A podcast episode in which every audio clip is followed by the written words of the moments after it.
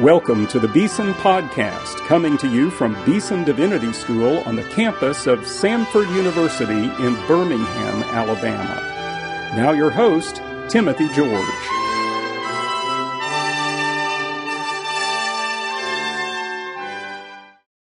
Welcome to today's Beeson Podcast. Today, I have the privilege of having a conversation with my dear friend and colleague, Dr. Frank Thielman. Frank Thielman is the Presbyterian Chair of Divinity here at Beeson Divinity School.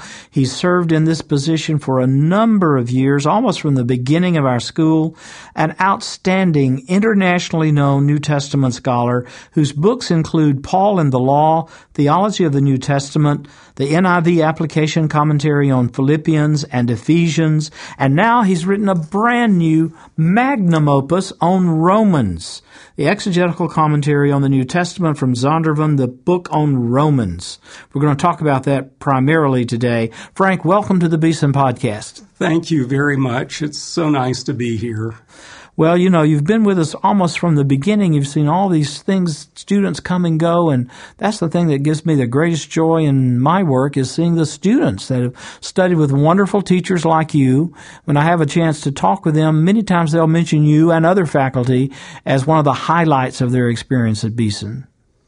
It is a real joy to teach our students. They are wonderful people, and one of the most um, encouraging parts of my work here over the years has been to see how many of our students here end up pastoring wonderful churches, both large and small, and end up on the mission field, often in very difficult places. They are doing uh, just splendid work in advancing the gospel and honoring the Lord Jesus Christ, and that's so encouraging. You know, we pray for them every week in chapel, and some of the people we can't say where they are. Right. They're in very difficult areas where it would be dangerous if we were to divulge the location they're serving, but they continue to be faithful in their witness, mm-hmm. and it's just a blessing to work with these wonderful students.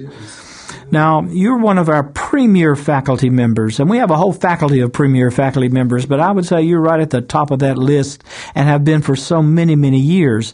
And you've written this magnificent exegetical commentary on the book of Romans. I suppose of all the books in the New Testament, maybe Romans gets pride of place in terms of the times it's been commented on, the pivotal role that it's had in shaping theology and the movement of the church through the centuries. What drew you to Romans? Actually, the the things you mentioned were uh, the the hindrances to me in writing on Romans. There are so many good commentaries on Romans, and uh, many of them much better than the one I have written. And so, a long time ago, uh, I guess twelve or thirteen years ago, uh, Tom Schreiner, who is on the editorial board of the Zondervan Exegetical Commentary in the New Testament, asked me to contribute the volume on Romans. And at first I turned him down, just thinking there are many good commentaries, and I just don't know if I'm equal to the task. But he pressed me on it and encouraged me to think about it more, and I uh, did and prayed about it and uh, decided that this would be uh, a project that I would like to do. And so many years later now, Zondervan's been very patient with me. the book is uh, finally out. Now, you mentioned Dr. Tom Schreiner, professor at the Southern Baptist Theological Seminary in Louisville, and himself an outstanding New Testament scholar, Pauline scholar, and so uh, he's this is an area he knows very well. And the fact that he would turn to you as a person to write this commentary speaks a lot about you and the stature you hold in this field. Now, when you have the task of writing a commentary on any book, I suppose, but especially Romans.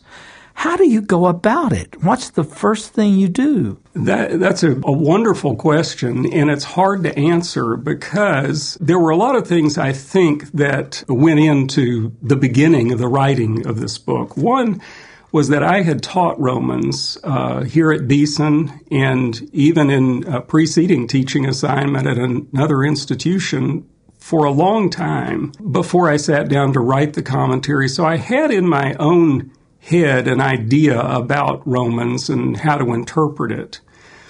So as I tackled the interpretation of it, I tended just to take it paragraph by paragraph and to read through it and then to read about that paragraph and other commentaries and in the monograph literature and the journaling liter- the journal literature as well. And uh, then I would just sit down and write. And uh, it's easy to get writer's block when you're writing about Romans because there it is uh, such a difficult text, and there's so much that's so good that's written on it. So I would try to just sit down and write out my own thoughts, my own interpretation of the Greek text, and then read widely and correct what needed to be corrected and footnote where appropriate. And and you in particular, I think this whole series is aimed to helping pastors yes. who need to teach and preach from the Word of God in a special way. Say a little bit about the format and how that's brought about. That's right. This uh, commentary series is intended for pastors who do know some Greek, although they're not expected to be experts in Greek so that its target audience is people that have had a year or two of Greek, who can cope with the language, uh, look up words, understand something about the syntax, but whose Greek may not be entirely fluent. And so it engages with the Greek text. It uh, comments on the Greek text, but it does so in a way that is a little bit less complex than some commentaries on the Greek text. Uh, it also engages in a good bit of theological reflection. There's a section uh, at the end of each chapter that reflects theologically on uh, the preceding paragraph or two. And uh, that I think is unusual. Now, there are lots of commentaries with theological reflection, of course, but it's unusual to find a modern commentary that has both all of the exegetical interpretive uh, information needed as well as a good bit of theological reflection mm-hmm. on that. I'm going to come back to the theology of Romans. You have a whole chapter on the theology of Romans uh, in this in this volume, uh, but take us back to Rome itself, to the place where this letter was originally intended by the Apostle Paul. How, when was it written? How was it conveyed? Um, Paul himself would, would later go to Rome mm-hmm. by tradition and be executed there. That's right. So tell us about that context of the earliest Christian community in Rome.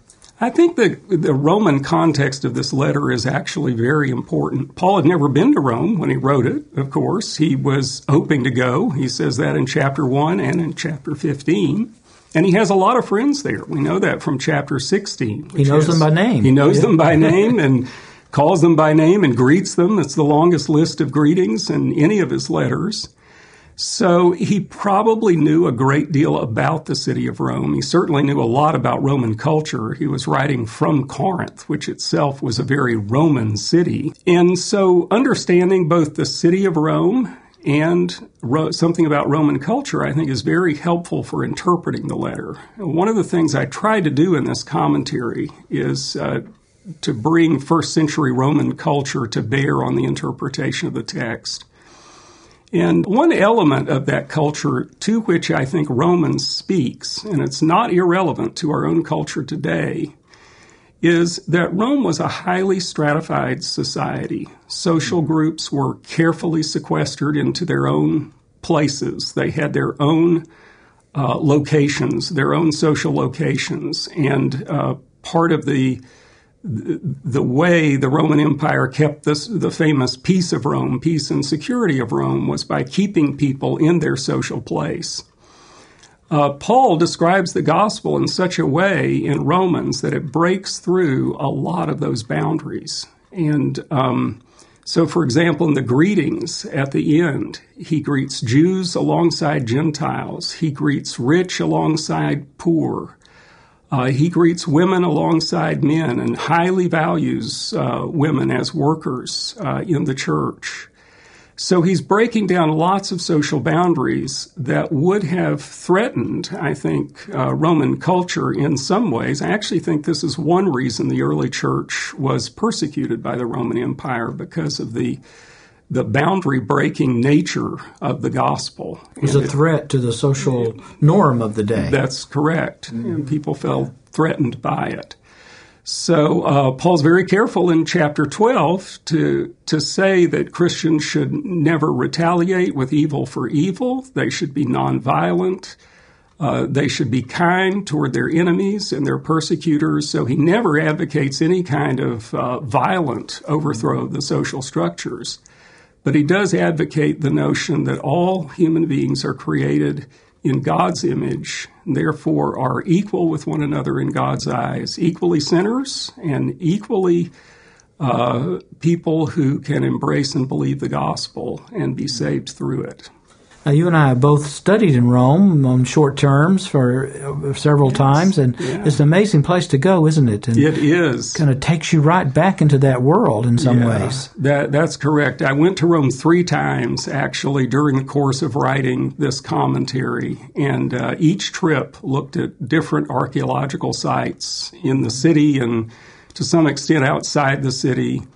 And uh, those are some of the best memories I have of doing research for this commentary. You know, Rome is the sort of place you just turn a corner and you move back centuries, and you feel you're just right there with the apostles walking along those those pavements, uh, perhaps. And of course, by tradition, both Peter and Paul were executed in Rome under Nero, uh, and so it has a great um, in the memory of the Christian church as being a kind of founding church.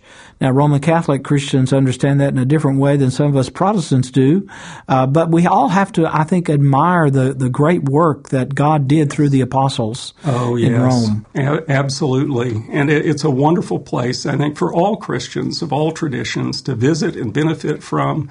There's a huge amount of Christian history that took place there. Uh, so it, it, those were wonderful trips that I remember well. And you're quite right about uh, the the ruins of uh, ancient Rome just being folded right into modern Rome, yeah. Uh, and uh, there are first and second century apartment blocks right by train stations and the Trevi Fountain has a wonderful, not far from the Trevi Fountain, is a wonderful archaeological site with a first century Roman apartment building in it. It's this is very seldom visited, but uh, it's well kept up actually by the modern uh, Antiquities Society in the city of Rome. And you can imagine Paul when you when you go there and visit it. You can imagine Paul staying in an apartment like this, mm-hmm. and uh, so it just opens the uh, opens one's eyes, I think, to what the world was like for these early Christians.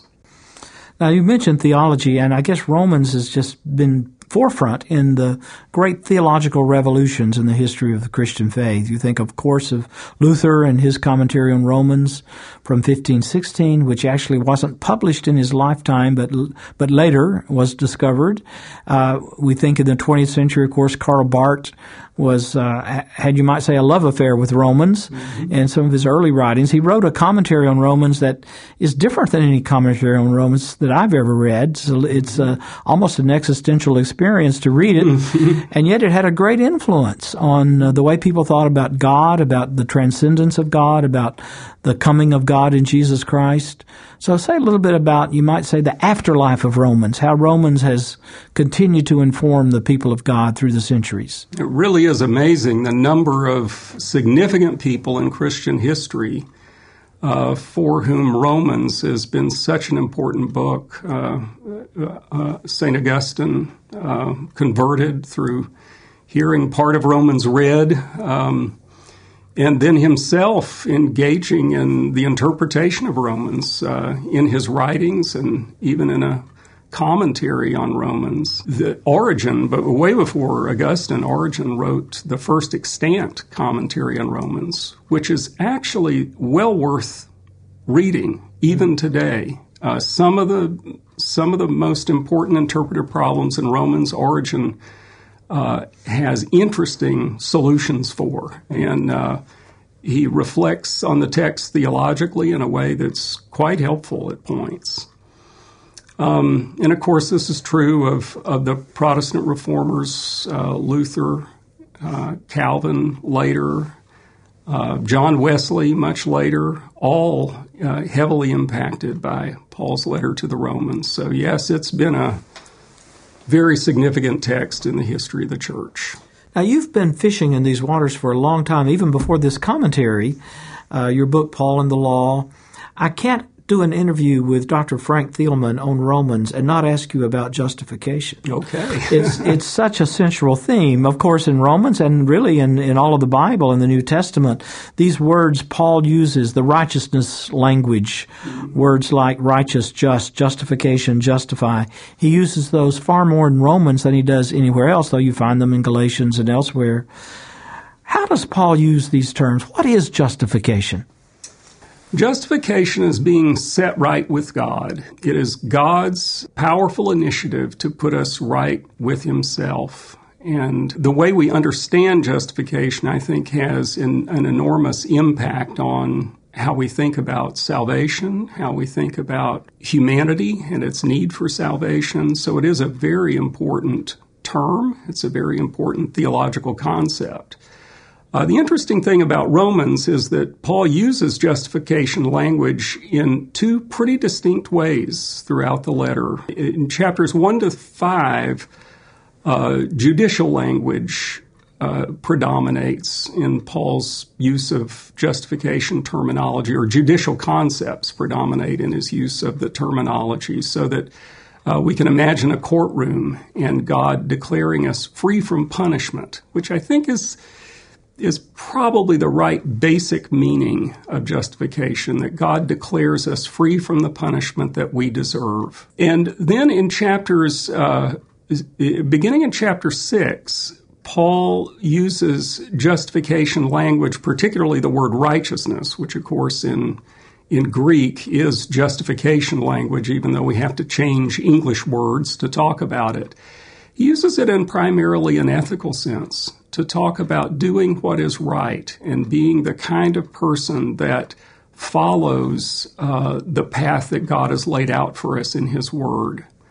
Uh, so that we, when, when we are united with Christ by faith, and after we have been uh, declared right with God through the gospel, we then become people who are not slaves of sin, but we are slaves of righteousness. Paul kind of apologizes actually for using that meta- metaphor of slavery to just talk about the Christian life because there are elements of it that don't fit. But uh, he does use the, the term uh, slave of righteousness. So, and what he means by that is that we we become capable of doing what God wants us to do, and that our service to Him now is is a service that uh, that He has laid out in His Word, yeah. and we're following His Word, and this is our this is our guide for what is what is right and good. So Paul can use the word in these two ways. I think personally he doesn't mix the uses. There are scholars who argue that. Um, justification language in the early part of Romans contains within it the seed of uh, the moral transformation that's then talked about in chapter 6. But I think if you talk, if you look at the language closely, he does separate the two concepts one from the other. Mm-hmm. Now, I think that reminds us of, a, of something that is important. Um, the way the great creeds of the church talk about justification um, is that they use justification as a systematic theological concept that may not line up with the exact terminology of the scriptures. In other words, they are describing concepts that the scriptures will sometimes use uh, cover by the use of a single word. I think justification and righteousness language in Paul is one of those words that covers more than one topic within systematic theology. So that Paul can use righteousness language to talk about both what, what systematic theologians call justification and sanctification. I wonder if you would comment on the basis of this freedom from punishment entailed by justification. And I'm thinking in particular of one verse, Romans 3:25, and that term mercy seat. Mm-hmm. That seems so central to Paul's argument there in Romans 3. Yes, yeah, it's a very unusual Greek word. It's the Greek word hilasterion. Uh, it's the word that's used in Leviticus chapter 16 to describe the piece of furniture in the Holy of Holies that uh, was on the Ark of the Covenant. It's the lid of the Ark of the Covenant with cherubim on either side of it. And it was the place where blood was sprinkled on the Day of Atonement. And this is the word that Paul uses in Romans 3 25 and 26, in that passage there in 21 to 26, he uses hilasterion to talk about Christ being the place of atonement for our sins. It's an interesting word in Greek. The root hilas, it's the, the word is hilasterion. The root hilas refers to reconciliation. And the suffix terion in Greek refers to a place where something happens.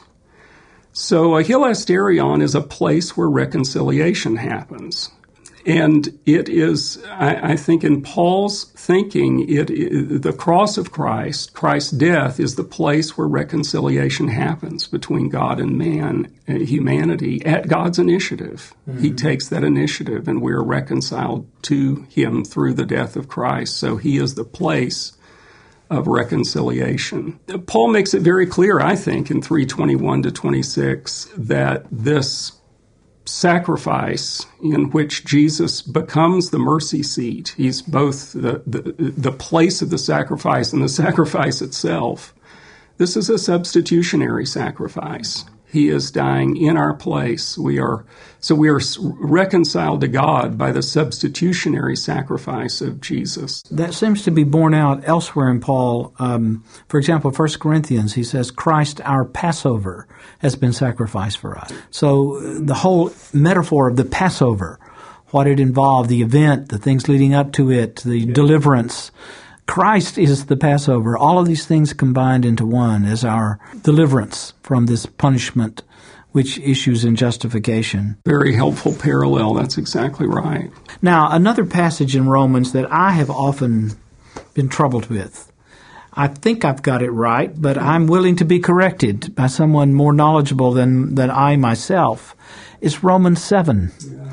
And this famous you know, when I want to do, I can't do, and when I try to do, I don't do, mm-hmm. and this I that shifts back and forth. This is a classic debate, say, between Calvinists and Arminians, and lots of other people come on different. Why do you read Romans 7? Romans 7 is a very difficult passage. I mean, we all have to start by saying that, and I don't think anyone should be faulted for their, you know, for, for choosing one or the other reading of it. I mean, there's some, are probably some readings that are a little outlandish, but uh, it's a very difficult passage.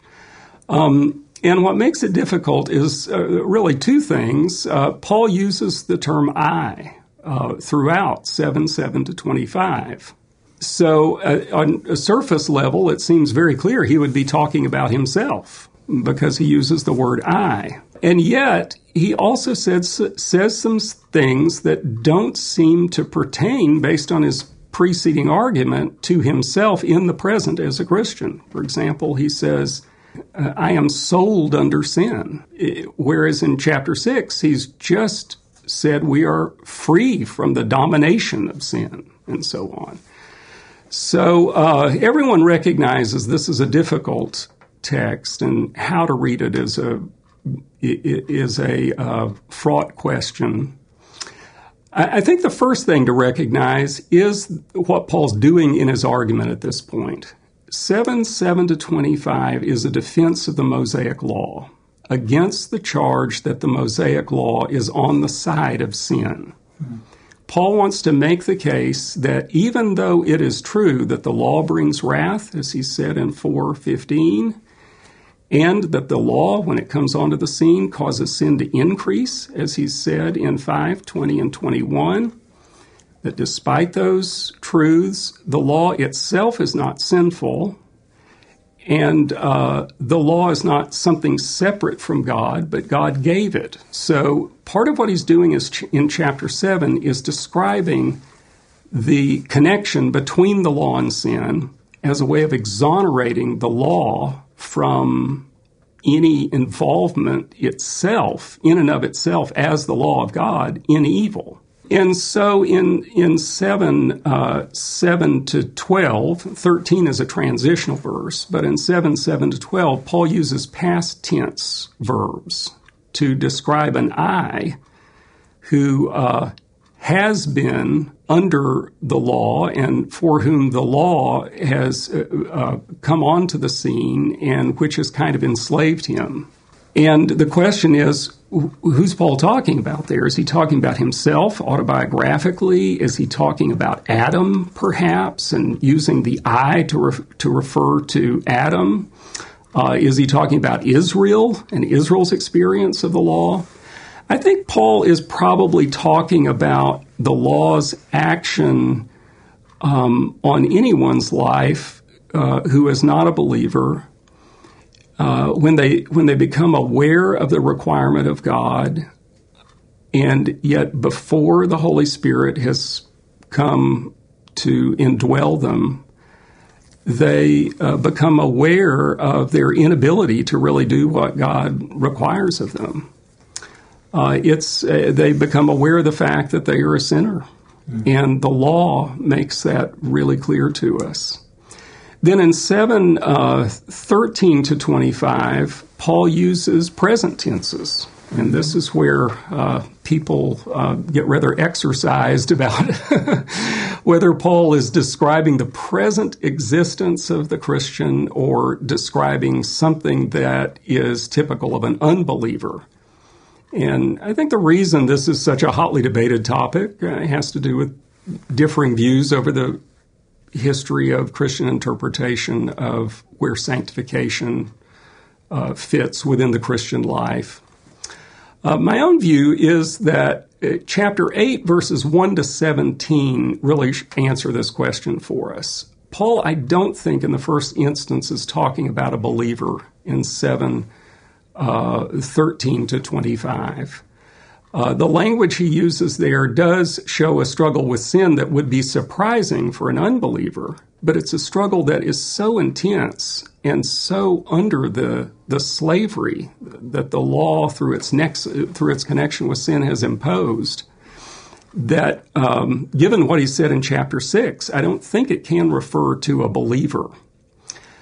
Uh, and then in chapter 8, verses 1 to 17, Paul shows the believer's freedom from that terrible slavery uh, that sin has used the law to put people under. And we see there the freedom that Christians now have to do the law of God. It's not that we do it perfectly. By the power of the Spirit. By the power of the Holy Spirit. By the power of exactly the Spirit. right. So I am a Calvinist, but I read 7, 13 to 25 in, in a way that is not traditionally associated with Calvinism. You're a Calminian. Could no, that be true? no. I'm not even a Calminian. I'm just a Calvinist. But well, you've challenged yeah. my own understanding of that. I'm going to go back and reread what you've said about it, and uh, what you're saying is compelling in some ways, particularly that way you sliced seven in terms of a believer non-believer uh, application. Well, uh, we're almost out of time, and this is really a terrible question to ask you near the end of an interview, but you've got to talk about Romans 9 to 11. That's another locus classicus for the doctrine of election and been hotly debated, of course. Uh, it's a hard passage in some ways to understand. Uh, how do you think Paul uh, meant Romans 9 to 11, especially with reference to the stumbling of Israel? It's a really good question. And uh, again, it's very much like Romans 7. It's one that has divided Christians down through interpretive history. And once again, I think the solution to, you know, looking sort of beyond the divisions that what Paul was saying here lies in recognizing the place of Romans 9 through 11 in his argument and asking ourselves the question what were the reasons that Paul wrote Romans 9 through 11? Uh, and he wrote these chapters for reasons that are quite different than answering questions about free will and predestination. That was not uppermost in his mind. I think he has a set of presuppositions that certainly come into play in what he says in Romans 9 through 11. So it's appropriate to derive a doctrine of predestination from these chapters. But in the first instance, it's not what Paul was intending.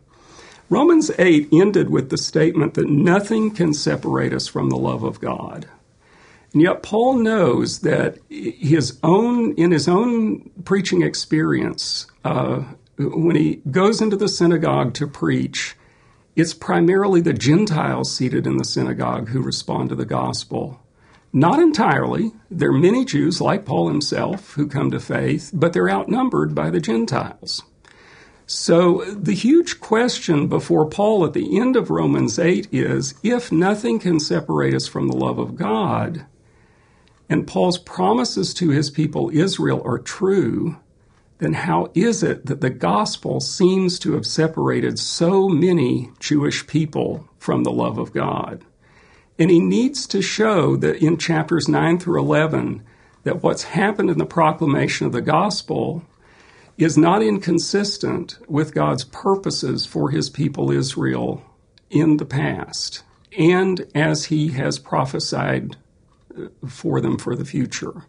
So Romans 9 through 11 are really about Israel and the pra- place of Israel in God's purposes.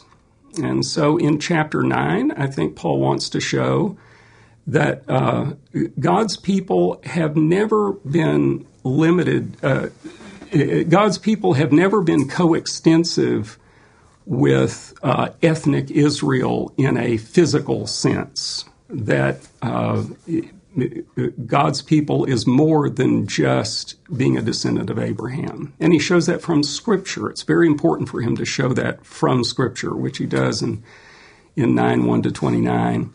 And then in 930 to 1021, the second major section of Romans 9 through 11, Paul uh, shows that Israel has received many preachers and has itself rejected uh, the gospel often, not always, but often when it has heard the gospel. And here I think he gets into the issue of Israel stumbling. And he, he brings up the issue of why so many within Israel have stumbled over the gospel. And he says they have stumbled over the stumbling stone, who is Christ.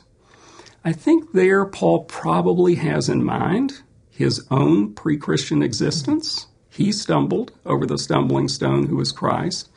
The chief priests, the uh, many of the Pharisees, uh, the, the, many within the Sanhedrin stumbled over the proclamation of the gospel and they stumbled over Christ because Christ threatened their own interpretations of the Mosaic law which often were exclusivistic of the outcasts that Jesus reached out to, and because Jesus threatened their positions of power and privilege. Uh, so I think primarily in Romans 9:30 to 10:4, when Paul talks about the stumbling of Israel, he's talking about the people of the, the Jewish people of privilege who rejected mm. Jesus and engineered his uh, uh, together with Pilate uh, schemed to put him on the cross. And Paul was part of that circle. Remember, according to Acts, he received letters from the high priest in Jerusalem to persecute the Christians in Damascus. So he was part of this inner circle. Yeah. I think that primarily is who Paul is talking about yeah. there. You know, when we get to the end of 11, there's this one of these great texts in all of the Bible, I think. I'm going to read it and then have you comment on it because Paul is drawing here from the Old Testament it's a doxology. It's a praise to God. It's a kind of confession in a way of how much we don't understand about the deep mysteries and eternal purposes of God, and yet how we are drawn to the center of all of God's revelation in Jesus Christ. Here's what it says, and then you will give a comment, please. Sure. How deep is the wealth and wisdom and knowledge of God? How undiscoverable his judgments and untraceable his ways. For who has known the mind of the Lord, or who has become his adviser, or who has advanced him a sum and will be repaid by him? Because all things are from him, and through him, and for him. Glory belongs to him as age gives way to age. Amen. It's a one, wonderful text. Yeah. I think Paul, having come to the end of this complex explanation of the ways of God with his people Israel, in chapter 11 recognizes that there are elements of God's purposes in history that can never be grasped by human wisdom. And he indicates that um, even though we can't grasp them, we can trust God to be gracious. He is he will never be a person that any human being can give to and justly demand repayment from God for, for that gift. It's quite the reverse. God gives to us, and we then repay Him with uh, our very inadequate, uh, obe- often inadequate obedience. And uh, so I think Paul is is talking there about uh, the complexity of God's ways with human beings. He's developed in chapter eleven a very complex argument about God's uh, what God is doing with His people Israel. That um, implies that m- some within Israel have already been saved. Uh, that the reason many within Israel have rejected the gospel is to allow the gospel mercifully to go to the Gentiles. But when God's purposes are finished with that advancement of the gospel to the Gentiles, Paul says, then all Israel will be saved. And I don't think that means all Israel that's ever lived down through time. And we have to allow for some hyperbole in the word all. But it does mean that many, many uh, Israelites will be saved through the gospel before the second coming of Christ. I don't see any other way to interpret that. Mm. Well, this is a very complex scenario that Paul has just outlined. And in the course of it, he has interpreted Scripture all the way through in such ways that it supports this scenario. And I think he recognizes there are real mysteries here. And he's commenting on the, the mystery and the inability of us to grasp what God is doing in this wonderful doxology at the end of Romans 9 through 11. It's, it's a reminder, I think, to any interpreter of Romans, and especially of Romans 9 to 11, to approach the text with humility. Yeah. A summons to humility. Well, my guest today on the Beeson podcast has been my wonderful colleague, Dr. Frank Thielman, a marvelous New Testament scholar of international repute. He's written many books, and his most recent one is the exegetical commentary on the New Testament volume on Romans from Zondervan.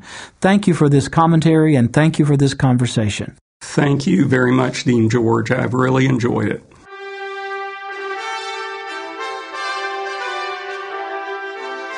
You've been listening to the Beeson Podcast with host Timothy George. You can subscribe to the Beeson Podcast at our website, beesondivinity.com.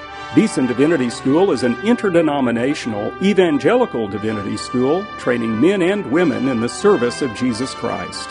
We pray that this podcast will aid and encourage your work, and we hope you will listen to each upcoming edition of the Beeson Podcast.